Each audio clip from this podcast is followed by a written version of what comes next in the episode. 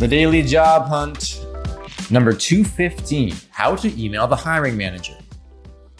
This is Joel. Hope you're doing great.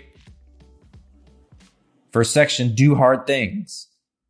A way to build confidence is to watch yourself do hard things. So maybe build a video pitch and send it to a human you want to work for. Even if you fail, you'll still build confidence because you had the audacity to do it. What are you waiting for? Life is short. Move past self doubt and move past what other people might think. Go for the gold. P.S. Also, sending a pitch may seem hard at first, but the more you do it, the easier it gets. P.P.S. I do this too. I just pitched myself to talk about the DJH on a big time podcast and I got turned down. Still glad I did it. And that's me writing that in the first person.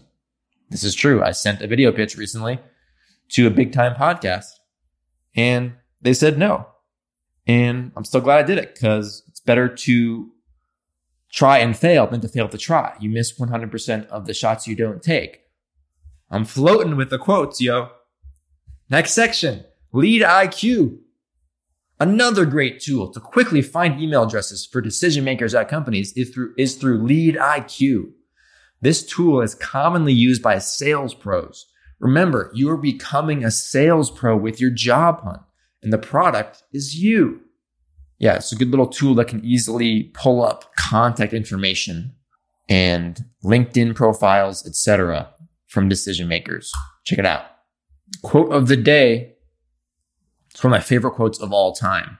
It's actually a quote I'm putting in a book that I'm writing. I wrote a book that's releasing later this year. And I put this quote as the last, the last bit of the book. Here it is. One day you will wake up and there won't be any more time to do the things you've always wanted. Do it now. Paulo Coelho. Do it now. Do it now. We really undervalue time. As you move on in life, time speeds up and you think you have more time you think there's just going to be another day.